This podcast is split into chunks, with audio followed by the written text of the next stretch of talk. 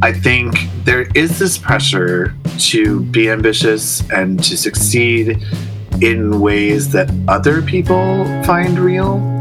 Budgets are getting smaller and smaller, shoot times are getting smaller and smaller.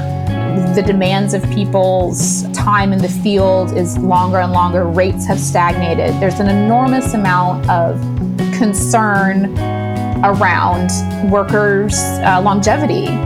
It's just, it's a constant in the equation of being a performer is imposter syndrome. It's just like, I'm not good enough. I don't belong here. I don't know what I'm doing.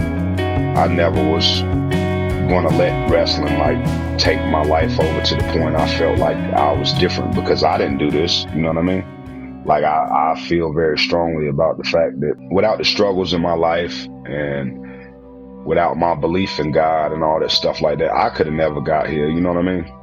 I, I don't take credit. If anything, I have done nothing but bolster my own, what some might consider failings, at the same time as uh, my psychological defenses against those failings by being full time dad. And I know that. I don't like to admit it. I just, I, I kind of had this feeling when I worked at IBM that I was looking at the world through through a window and that I couldn't quite be connected to other people. I think that had something to do with how far removed I was from the actual work being done. But now I feel just like very intimately connected with just my fellow human being, basically. I remember the first time that I got pulses back.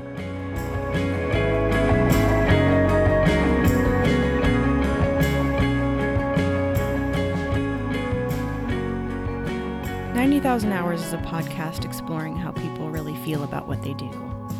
Loosely inspired by Studs Terkel's seminal 1974 book Working, 90,000 Hours peers into a diverse cross section of working lives to reveal how most jobs differ from what you'd imagine, the complexities lurking in the day to day, and ultimately the unexpected ways that work unites us in the human experience.